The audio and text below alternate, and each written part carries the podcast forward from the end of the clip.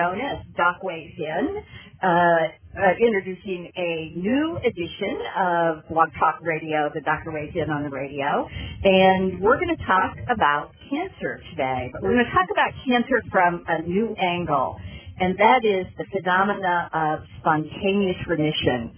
And it's my pleasure to have with me today Dr. Kelly Turner, uh, who is a researcher a counselor in integrative oncology who has just written a book which uh, is already, I think, a bestseller called Radical Remission. And, um, you know, rather than me saying any more about this, I think I'll turn it over to Kelly and uh, let you tell us. So, Kelly, first, let's start with your background. Um, you're a PhD. Tell us about that. Yeah, so I was um I, I got my undergraduate degree at Harvard and that's when I started studying the mind body connection and complementary medicine. Um, so that was always sort of a, an academic interest of mine. But where my heart took me after college was actually counseling. So I was just doing psychotherapy for cancer patients. Um, got my master's degree at UC Berkeley for that, and was very much enjoying it, and thought that, that that's all I would do. But it, sort of coincidentally, I came across a case of radical remission in a book that I was reading one day, um, and it just stopped me in my tracks because you know here I was working with people who who were you know dying of cancer, um, and here was somebody in this book who turned around stage four after their doctors had told him there was nothing more they could do, and I really wanted to know more about this person and um, I just did a little bit of research later that night and found that there were thousands of these cases, but no one was really putting them all together or investigating them um, in depth. And so I decided to uh, go back to Berkeley, continue on for my PhD, and really dive into this topic to try to figure out what these radical survivors had in common. Well, that's very interesting because I, I, I think the fact that you stumbled on one and then looked for the rest of them is really important because uh, I heard about radical remissions or spontaneous remissions when I was in training, but we could write off each one of them as a fluke. Well, it really wasn't that. Well, you don't know. They really did this. There's, there's always some reason to explain it away. Mm-hmm. But when you get to a thousand cases, it's really hard to do that. So um, tell me a little bit about this year-long trip that you took um, interviewing uh, alternative healers and survivors. Well, when I started researching radical remission, the survivors that I was talking to, some of them had literally traveled to the ends of the earth to try to get well. Now, um, I now know from my research that that's not necessary. Um, you can do all the things that the people were doing um, in the comfort of your own home. But some of them, for better or worse, did travel to try to get well, um, and they were going to take a certain herb or going to meet a special healer, and um, some of them were having radical results and having these remissions. And so part of my research was interviewing the healers that the radical remission survivors were going to see. Um, and some of these healers aren't, uh, you know, don't have internet access, don't have phones, and uh, even if they do, they're not always open to, you know, sharing their treatment ideas and methods with the researcher. And so I found that it worked much better if I went and met with, was willing to go meet with these healers in person, um, gain their trust, and then they really opened up and told me all the wonderful things they're doing. So, yeah, it was a life-changing trip, and I, I went to, um, I started in Hawaii, interviewing Kahuna healers there, and then I went to China, Japan, New Zealand, India, Thailand, England, Zambia, Zimbabwe, and ended, ended in Brazil. So amazing. It was amazing. Um, it was a it was not a luxurious trip. There was lots of cockroaches and and youth hostels. Um, but the people I met and the healers and their survivors were, you know, really incredible and really sparked this this decade of research that I've now gone on gone on to study. So tell me what you learned. I I have read your book. Uh, great read, great writing.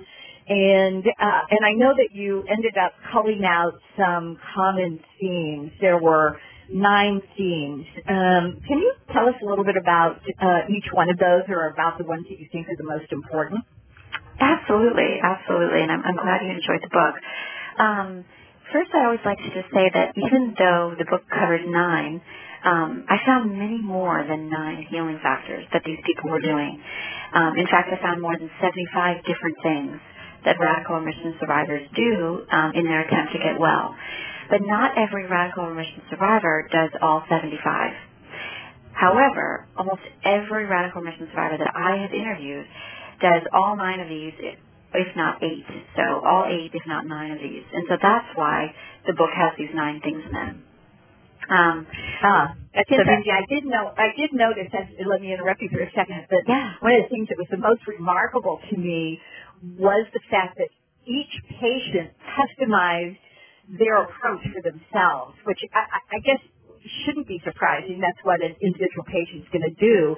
Uh, but it's very different from the way we approach cancer treatment, um, you, you know, today, where we have a treatment and large number, numbers of people get pretty much the same treatment. Exactly, exactly. And that was one of the big takeaways from my, my research, which is um, everyone's going to have a different change they need to make. So they all did these nine things, but you know, one of them's diets. Some people really focused on the diet and um, did the other eight things, but maybe not as not as much. Whereas, you know, one of the other key factors is um, releasing suppressed emotions, and so I had some survivors who really focused on that, and that was for them the most important part of their healing. And diet was, you know, very much secondary or tertiary. So absolutely, um, you need to customize it to figure out the changes you need to make. And from a scientific standpoint, I mean, look, it would be great if we could find a magic bullet answer to cancer. Um, and I, you know, I hope we find that soon. But what we do know about cancer is that it, it can be caused by a variety of different things. Um, it's, it's essentially a cellular breakdown um, that happens after something causes a cell to break down. And so if you can cause cancer from a number for with a number of different things like toxins, viruses, bacteria, um, genetic mutation or cellular breakdown, um, then it it makes sense that there might be many ways to then repair those damaged cells. Um, so yeah, absolutely. Everybody that I met, there's there's no one perfect, uh, neat solution. Everyone I met does slightly different things. But um, for the most part, they do these nine factors to some degree. So I wanted to focus in on one that really caught my eye, which was taking control of your health.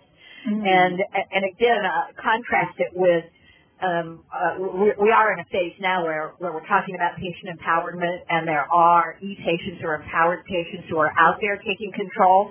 But by and large, the health system was built around don't you worry, honey, I'll take care of everything, right? You know, that kind of approach from the healthcare system. Um, would you say that everybody that you talked to pretty much had some form of this taking control? Yes, that is. I mean, it was. It's one of the nine factors because it it, it happened in everybody that I interviewed. Um, it's this movement away from being passive to being active. So you know, that our medical system right now expects you to be patient. It expects you to be a quiet, patient patient, right? That's um, why we call them patients. That's why we call them patients. Exactly. You want you expect it to be passive, submissive, and, and take orders, basically, from the experts who who know best. Um, and certainly, I'm not discrediting the you know 10 years of medical school and all of the wonderful knowledge and expertise that someone can gain from doing that. However, um, you know, the people I study are are the people for whom that Western medicine has done all that it can. And so their doctors get to a point where the doctors say, I can't help you anymore. It's time for hospice. So the people that I study have to take control because the only other choice is just to accept, um, you know, that death is inevitable immediately and that they're going to die of cancer right now. And so the people that I study do not accept that and they are forced to take control and do their own research and their own homework and start trying things one by one and seeing which ones make them feel better. So, you know, a great example is um, the gentleman that I highlight in the Taking Control chapter in Radical Remission. His name is Shin. He was sent home on hospice. He had stage four kidney cancer, and his doctors gave him, you know, two to three months max to live. Um, he had surgery, chemo, and radiation. Nothing's working. And he, you know, he he was a very good patient up to that point. He he did whatever they told him, and he very much believed them when they said, you know, you have two to three months. And so he went home and decided to just make the most of whatever days he had left with his family. Um, but he wanted to make the most of those days, so he wanted to try to feel as well as he could. And so his first instinct was to change the water he was drinking. The tap water tasted disgusting to him after all that radiation. And so he started by just making his own filtered water, and he noticed that that made him feel better. And then he tweaked his diet, and then he went and watched the sunrise, and he just slowly started taking control over what he was going to do to try to help heal. And um, you know, he's it's now 30 years later, and he's still here. So it's amazing what happens when you you start listening to your body and taking control of your health. Yeah, and some of the people in in in the book actually had to turn down not just hospice recommendations, but recommendations for for further treatment. Um, it, it, it's you know it's a pretty brave thing to do. Um, it is, and, and I'm always the first the first one to say that I am not against Western medicine. That's not the point of this book. Um, I am a you know huge proponent of all that Western medicine has to offer, but these people represent a very interesting control group. So from a scientific research perspective, people who have healed without Western medicine, that is interesting from a research perspective because we wouldn't expect them to, right? Um, yeah, it's very it's very interesting. And I think you point out also that a lot of the approaches that are used are. I mean, one one person describes sending love to their cancer, where our traditional approach is we're going to send poisons and we want you to visualize that that you're killing the cancer cells, right? I mean, it was very different. It's very different, yeah. And a lot of the people that I study they they um this isn't across the board you know there were some people who were visualizing you know pac-man eating up their cancer cells and stuff. But i would say the vast majority of the people that i've studied these radical remission survivors they don't focus on killing their cancer. They focus on healing their cancer and healing their bodies. So um they they focus on visualizing their immune system getting really strong and strong in number and surveillance but it's not about killing as much as it is like cleaning up or healing. Um, and that, that one gentleman that you're referring to, he, he actively sent love to his cancer cells because he viewed them as like sick children of his, you know, so cells that had become sick and he wanted to help them heal. Now what's interesting is that we know that that's what cancer cells are. They are healthy, previously healthy cells that have gone awry. And so the Western standpoint is to kill them but this gentleman and, a few of the healers that I interviewed actually believe that it's possible to um, rehabilitate these cells that have gone awry and bring them back to being healthy. And of course, as soon as they become healthy, they pop and die because all cells are supposed to, to pop or die at a certain certain time. And cancer cells forget to do that. They live forever. They, they live for a very long time. Um, so it's a really interesting turn on its head, this idea of let me heal this let me return it back to health as opposed to let me kill this very scary invader. So, oh, did I lose you, Pat? Are you there? She, she, she's back on. Oh, okay. Are you there, Pat? I am back on. Sorry, you did lose me for just a second. Um, uh, not to worry. I, I was I was I was going on and on about how um, how there is that difference between the Western standpoint of killing cancer versus the people I study who try to heal their cancer and especially heal their immune system. And um, yeah, so I thought I thought that was really fascinating. Um, I, I wanted to talk about a couple of these other ones, and then I, I want to talk about uh, at, at the end how, how we should be incorporating these approaches. I mean, what is it that, that you've learned that we should incorporate into our current Western um, medicine um, approaches to cancer. But before I do that, um, what about herbs and supplements? I mean, we know the supplement industry is huge here, and they would love it if you could say, you know, buy X supplement and it'll cure your cancer. Right, right. And there, you know, unfortunately, there are some companies out there um, and some products that are, are claiming that. What I found is that taking herbs and supplements was one of the nine most common healing factors, but they weren't all taking the same supplements. And again, I wish they were. I wish they would have all been taking one supplement and I would have been able to say, here's the magic bullet, everybody. You know, cure your cancer with this. Um, but they weren't. And that, again, harkens back to the idea that everyone's body is very, very different. So some people were um, really focusing on detoxifying. So they had heavy metals, they had bacteria or yeast or something that they needed to get out of their body. So they took supplements to help them do that. So like milk thistle, um, aloe vera, other things, things that are helping you cleanse out. Other people found that they really needed to boost up their system. So they needed to take vitamins, and supplements that would add things like vitamin D or vitamin C. They, they needed to boost something up in their system. And then um, also people that I study take um, herbs and supplements that help you digest your food. And so some people really focused on that. They found that they had leaky gut, and so uh, which is a, a you know a Western term for a, a a problem with your intestinal tract, for lack of for lack of a um, in-depth explanation of leaky gut. But um, for them, they had to really take these digestive enzymes to really make sure they were getting the nutrients from their food. So it varied, um, and herbs and supplements should always be taken under the guidance of a health professional. But if you if you find a nutritionist that you trust, or a naturopathic doctor, or even a Western doctor who knows about this stuff, um, and if you focus on detoxifying, boosting the immune system, and digesting your food, um, if you cover those three bases, I think you're going to go a long ways towards helping your immune system fight cancer. Yeah, that that's very interesting. Um, and what about following your intuition? How how is that? Can you give me an example from the book of how that's different from the people who describe taking control? Uh, yeah, that's a great question because they are different. Um, well, the idea of taking control is um, just being the leader of your health. So being being the one who's making the decisions and being in charge, as opposed to just taking orders from other people.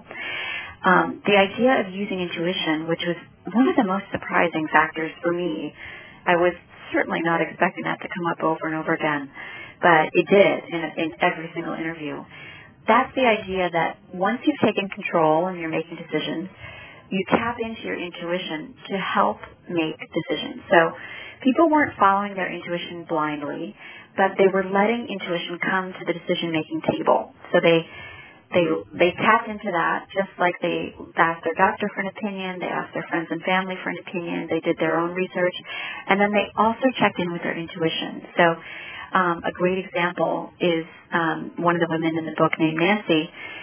She was diagnosed with breast cancer, and just intuitively, she didn't she didn't feel that doing chemo right away was the right solution. She just she thought that there were things that she could do um, in her life to try to help her immune system before you know tearing down her immune system with chemotherapy. And so she actually um, she she had a dream. She had a very strong dream that was intuitive and helped um, helped her make the decision to postpone chemotherapy just for a little while, while she worked on diet and herbs and emotional shifts. And um, so, from you know having really strong dreams to just having a gut feeling or a voice in your head that says, you know, focus on this first. That that that's the kind of intuition that people were at least listening to when it came time to making decisions. And you know, some people would tell me, some people said, Dr. Turner, I just knew that my job was killing me. I knew I had to leave my job. And that was the first step they took in their healing journey. Other people told me, I knew I had to change my diet. I knew that I had been eating poorly. And so that was the first place I went. And so their intuition was just often telling them where to start, if that makes sense. Yeah, it does, and, and it's interesting. I read a book uh, a few years ago called Cancer Warrior. I don't know if you've come across that by a woman who was diagnosed with a very advanced colon cancer. I mean, it, it, after I read it, I thought there's no way. I mean, she's written the book, so I know she survived, but it it really seems like an unsurvivable cancer. And she talks about at the very end being offered um, a, a treatment option and and it was her intuition that it was the wrong thing for her. And it actually changed the way she approached her care after that because um, she started to look at her physicians more as people who are suggesting from a knowledgeable place options, but that she really was the person who needed to make the decision that was right for her. Yeah, absolutely. And that, you said it precisely. That the people that I study, that's how they describe it as well. They see their physicians and their doctors as team members who are, who are offering suggestions, but in the end, they are the ones who are, you know, the CEO of their health, so they're making the decisions. And their intuition in their body often can help point them in that direction. Um, and, you know, scientifically, when I was researching this idea of intuition for writing, when I was writing the book, what I came across is this this knowledge that we have now about intuition being in the back of our brain. So, back in the re- reptilian part of our brain, which is the oldest part of our brain, that's where intuition lights up. That's where it comes from, and it's the part of our brain that is instinctual. It senses danger. So, it, back when we used to have to know if a, a big hurricane was coming three days earlier that, you know, made us think we got to start moving here. We all still have that part of our brain. We just don't have to use it very often. But when we're put in mortal danger, it kicks in. So just like that, the woman who runs across the street and scoops up the baby and, and, you know, you ask her afterwards and she says, I, I didn't even know what was happening. I just did it. Well, the people that I study, the radical remission survivors, say the same thing. They say this this voice, this this feeling just came up strongly and said, "Don't do this right now. Do this instead." And of course, the people that I study are in mortal danger. Right? Their doctors have told them, "You have stage four cancer, or there's nothing more we can do for you." So it's it's really no wonder that this this ancient part of our brains is kicking in for them. Yeah, no, absolutely.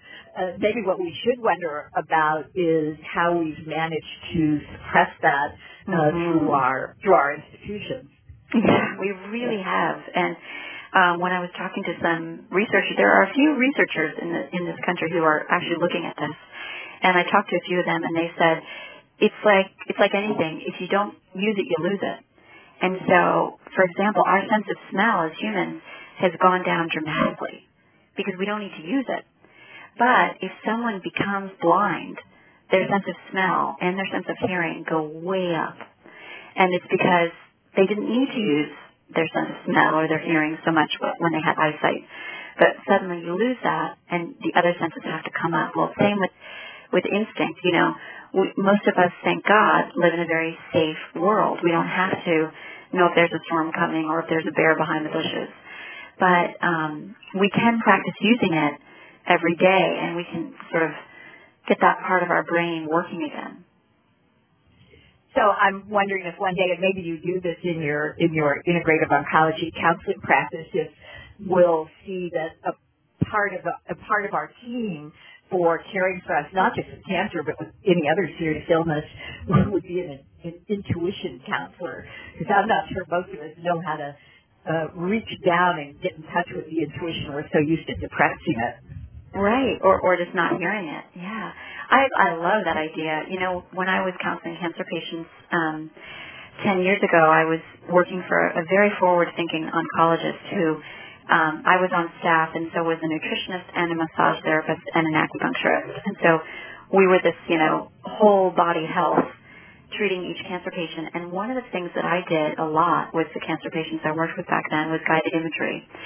And um, I even often did guided imageries. So I would have them, you know, lay down and take some deep breaths and get to a relaxed place and then start letting their imagination um, throw up some images that would be useful for them. And sometimes I would even have them, you know, use imagery to try to figure out what's going to be most helpful and healing to their bodies right now. And it's amazing what, what comes up. Some people have these images that come up from their intuition that say they need to be in nature more, or some of them say, you know, I need to be eating more, you know, grounding foods. You know, it's just amazing what comes up when you slow down, quiet your thoughts, and then ask a question. So that being said, um, let's talk a little bit about how, uh, if you think this should be integrated into traditional Western approaches. I, I know that at Kaiser, um, they now do have qigong and tai chi and you know acupuncture and um, uh, you know, stress relief and, and, and, a, and a lot of um, things that are kind of wrapped around uh, traditional treatment. Um, how, how if you if you could paint a brush and have oncology care incorporate the learnings, the amazing learnings that you have um, that you've written about in this book, how, how would you do that?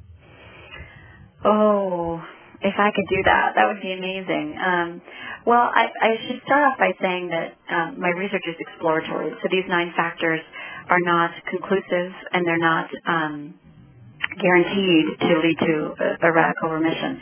They are simply the nine most common things that all radical remission survivors that I've studied have in common. So that's all we know right now is that this group of people have these nine things in common.